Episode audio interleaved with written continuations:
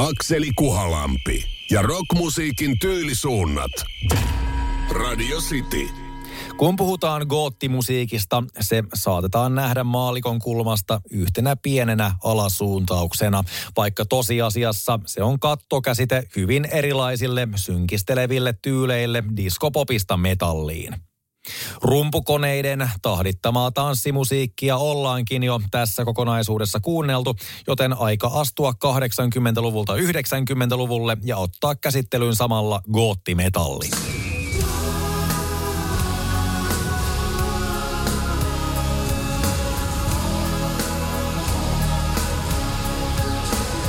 Sillä saralla tunnetuin ja arvostetuin tapaus on taatusti amerikkalainen, tarkemmin New Yorkissa 80-luvun lopulla aloittanut Typo Negative. Tasaisen varmasti etenevät metallibiisit, goottiromanttinen synkkyys sekä lauluharmoniat tekivät bändistä jotain, joka erottuu edukseen. Voidaan myös väittää, että kaikkein tunnistettavimpana asiana yhtyeestä muistetaan nyt jo edesmenneen lauleja basisti Peter Steelin matala, jopa demoninen ääni.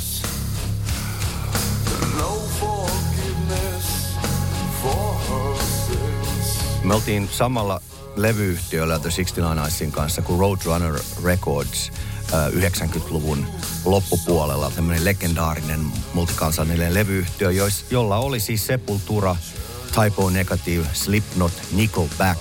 Kaikkien näiden kanssa ollaan oltu tekemisissä keikkojen tiimoilta sattuneesta syystä. Ja Typo Negative oli tietysti sit silloin 90-luvun puolessa tämmöinen bändi, joka nosti Gootin ja to, toi jotain uutta siihen gootti-ilmaisuun sen Sisters of Mercyn jälkeen, joiden levyjä, uutta levyä ollaan odotettu niin kuin siitä lähtien, kun niitä edellinen on tullut tyyliin kohta yli 30 vuotta sitten, niin tota, sitten tuli Typo Negative ja ne käytti niitä samoja elementtejä ja siinä kuuluu se matalalta laulaminen ja ne toi myös siihen huumoria mukaan ja tietysti sitä ripauksen amerikkalaisia kuvat, niin metallia.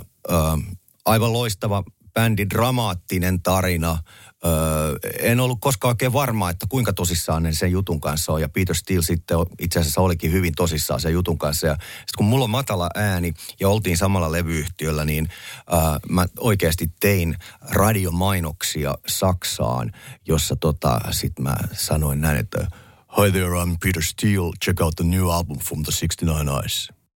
90-luvulla kohti uutta vuosituhatta kuljettaessa alkoi jostain syystä näyttää siltä, että uusia hivenen raskaampia goottirock-bändejä ilmaantui kaikista paikoista juuri Suomesta. Tavallaan mikä ihmekään, sillä monen tyylinen synkistely on täällä päin kyllä tuttua hommaa, ja siitä taiteen tekeminen on niin ikään lyönyt leiville.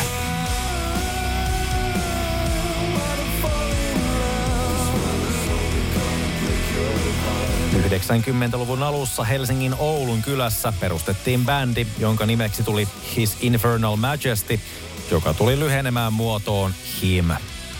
Karismaattisen laulajansa Ville Valon luotsaama yhtye julkaisi vuonna 1997 esikoisalbuminsa Greatest Love Songs Vol 666 ja kutsui musiikkiaan love metalliksi. 90-luvun loppupuolella niin ei ollut semmoisia, niin kuin ei enää ole myöskään semmoisia rockiklubeja, johon vaan voisi mennä ja siellä olisi aina tuttu jengiä. Ne oli enemmän tämmöisiä klubi-iltoja ja ne oli gootti, gootti iltoja. Ja siellä se Ville hengas sitten, niin kuin me kaikki muutkin. Ja tota, äh, hän oli perehtynyt näihin, tähän matskuun ja osasi sitten kehkeyttää ihan oman soundi, johon yhdisti sitä metallia.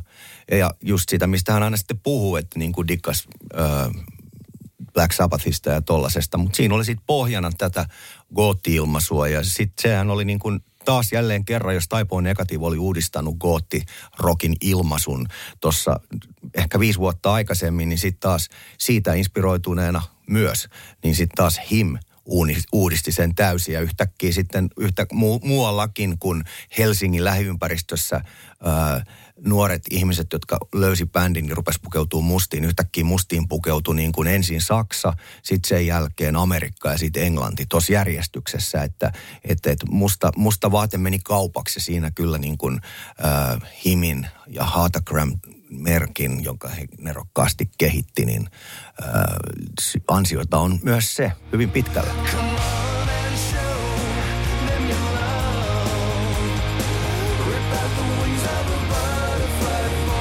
Eräänlaisena suomalaisen musiikin toteemi paaluna mainittakoon Himin viides studioalbumi Dark Light vuodelta 2005, josta tuli ensimmäinen Yhdysvalloissa kultaa myynyt suomalainen musiikkialbumi. Him ehti tehdä kahdeksan studioalbumia ja vuonna 2017 se pisti pillit pussiin ja tuon jälkeen lauleja Ville Valo on jatkanut soloartistina. Alkuvuodesta 2023 kysyin Ville Valolta, miten hän siinä kohtaa jo vuosien taakse jääneen him yhtyeen näki. Him niin ja aluksi perustettiin se basisti Miken kanssa, niin silloin mä olin varmaan 14 jotain. Se on tosi nuoresti jasta, niin silloin automaattisesti bändin kanssa on tapahtunut niin paljon en mä tiedä voiko sitä evoluutioksi tai kehitykseksi kutsua, mutta, tota, mutta sitä, että alkaa tulee ekat am, am, ammattikouluviikset ja, ja se, että tiedätkö, vaikka dödöt ei enää toimi niin hyvin. Siis niin kuin toi elämän perusmeininki oppii vähän niin kuin, että mikä kuvio. Ja kaikki tapahtui niin kuin himin musiikin tahdissa enemmän tai vähemmän. Niin sieltä on vaikea ottaa palikoit pois, mikä on huonoa tai hyvää. Plus se, että mogi on pakko tehdä. Että kun tätä, tai en tiedä ketään ihmistä tai ketään, joka niin pystyisi elämään niin, että ei tekisi koskaan yhtään erhettä. mokat on makeet, niistä oppii aina ja sitten teet seuraavia mogia, uusia mogia seuraavalla kerralla. Et, eikä mun persoonalla ei sovi se, että istahtaa ja miettiä, että mitä, mitä eilen tapahtui. Se on jotenkin, mä masennun siitä. 2000-luvulle tultaessa goottirokin nousun ajoista oli päässyt kulumaan jo parikymmentä vuotta. Gootti nousi silloin 80-luvun alkupuolella puolesvälissä ja sitten joistain bändeistä tuli semmoisia isoja menestyksiä äh, niin kuin Sisters of Mercy ja The Cult. Äh, ne jalosti sitä omaa ilmaisuaan. Sitten taas se hiipu, sitten se nousi niin kuin tuossa äh, Marilyn Mansonin ja Typo Negatiivin kautta. Sitten taas mentiin hetkeksi aikaa hiljemmalle ja sitten sit tuli Him ja ehkä vähän jopa Evanescence, joka toi sitten taas teineille äh, niin kuin syyn pukeutua mustiin ja eiköhän se taas ole tuot kohta tulossa, että kohta taas on ihan, tai periaatteessa on turvallista, turvallista että sulla on aina musta, niin kuin musta rock-asu hallussa, koska se on aina, aina niin kuin cool, mutta niin kuin kohta se taas varmaan sieltä nousee joku uusi juttu, joka leimataan tai tunnistetaan gootiksi.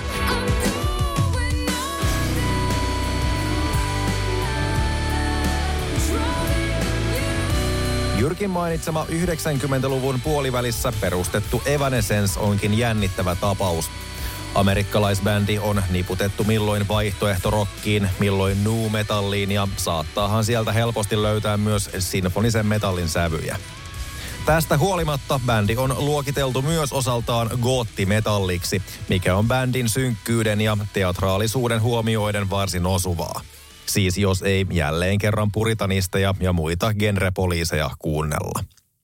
Saattaa tulla myös yllätyksenä, että mikäli Evanescence lasketaan goottibändiksi, se on myös maailman menestynein sellainen.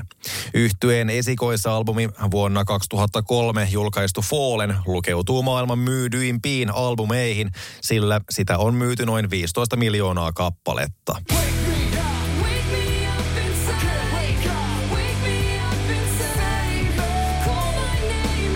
Yhtyeen laulaja pianisti Amy Lee oli vasta 13-vuotias perustaessaan bändiä ja esikoisalbumin aikoihin vain vähän päälle parikymppinen. Näin Amy Lee muisteli haastattelussamme esikoislevyn tuomaa pyöritystä. I was 21 uh, when Fallen came out and uh, it was just so much, you know, like so fast and I you know, we did everything and hoped for everything and everything, you know, went great, but it was also scary and a little bit like I had so much to prove. And there was just a lot of like, I don't know, a different kind of anxiety back then, which is great. You know, we cared about it, but but to be here now after it being such a big part of my life and it being something that is very much a relationship between me and, and our fans. Evanescensen menestys esikoislevystään lähtien muutti paitsi Emilin elämän radikaalisti.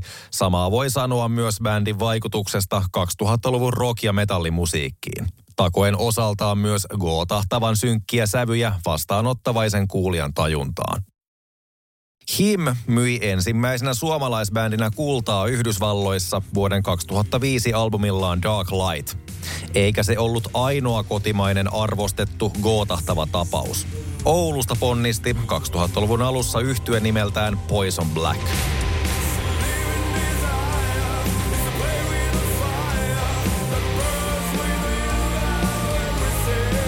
ensimmäinen levy niiltä, niin sehän on aivan, aivan klassikko. Et siinä on, itse kun on ollut DJnä ympäri maailmaa klubeilla lähinnä, niin tota, kyllä siitä pari kolme biisiä pystyy illassa soittaa ja jengi on innoissaan, että hyvät, joku soittaa tätäkin. Tuossa oli joskus 69 sillä keikka Tavastialla ja me otettiin, ää, ei siitä kauaa ole, just ennen koronaa niin tyyliin, niin otettiin, Suomessa oli useampiakin tämmöisiä, sitä kutsuttiin silloin melometalliksi ää, sitä stylia, että siinä oli sitä goottia metallia, samassa muitkin bändejä. Siellä oli To Die For, sitten just tämä Sharon tai Karon, kun se lausutaan ja tota, me otettiin ne, ne lämpäriksi. Poison Black Only Steam kanssa tietysti mukana. Jotain samantyyppinen vielä tämmöinen bändi kulttinimi Suomesta on For My Pain, jos on sitten taas toi Tuomas Holopainen Nightwishista. Ja niil, näitä kaikilta tuli samaan aikaan näitä edellä mainitulta yhtyöltä aika hyv- hyvää musaa. Ja niissä ni, niis paidoissa jengi tuo vielä, just oltiin Meksikos festareilla, niin kyllä siellä näkyy noitten suomalaisten melometallien legenda bändien ja kulttibändien paitoja vielä jengin päällä. Tällä vuosituhannella on suomalaisella raskaanpuoleisella goottirokilla mennyt siis hyvin, myös maailmanlaajuisesti. Sen tiimoilta ei mainitsematta tietenkään voi olla myöskään bändiä, jonka laulaja on ollut äänessä pitkin tätä kokonaisuutta. Helsingin vampyyreinäkin tunnettu The 69 Eyes perustettiin 80-luvun lopulla. Ja 2000-luvulla, tarkemmin vuonna 2004, voitiin ainakin jo tunnustaa, että kyseessä on kansainvälinen tapaus.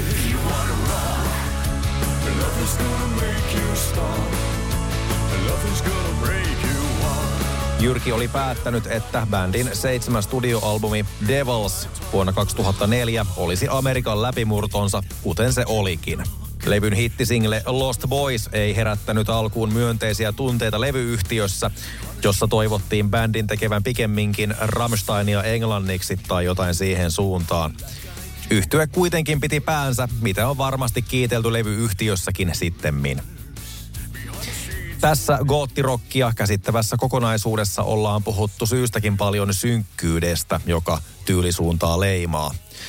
On myös käynyt selväksi, että monilta osin se on vain teatraalisuutta ja taidetta, eikä sen ihmeempää. Mikä pätee myös The 69 Icesiin. 69 Ice musa ei ole sellaista oikeasti synkistelyä. Että sit niinku siinä, siinä, on se ero, että näissä goottijutuissakin voi olla semmoista aitoa ää, epätoivoa ja synkkyyttä. 69 Ice synkkyys on ehkä enemmän sitten tämmöistä leffa- ja saris tyyppistä, että se ei, ei, ei puhuta mistään todellisesta epätoivosta. Ja ei, ei sellaista asennetta näissä alkupään goottijutuissa oikeasti koskaan ollutkaan. Että ne, oli, ne, ne soi tanssilattialla niiden biisien niin kuin mukana tanssittiin. Sitten kun Gootti meni eteenpäin, Taibo Negatival, siellä saattoi, Marilyn Mansonilla saattoi olla jo jotain semmoista niin kuin vähän arveluttavaa, että hetkinen lauluksi toi oikeasti tuollaisesta jutusta. Ja sitten mitä lähemmäs mennään tätä päivää, niin sitten oikeasti siellä on ihan semmoisia todellisia aiheita ja oikeasti epätoivoisten ihmisten tekemää epätoivoista musiikkia, mutta en mä siitä dikkaa.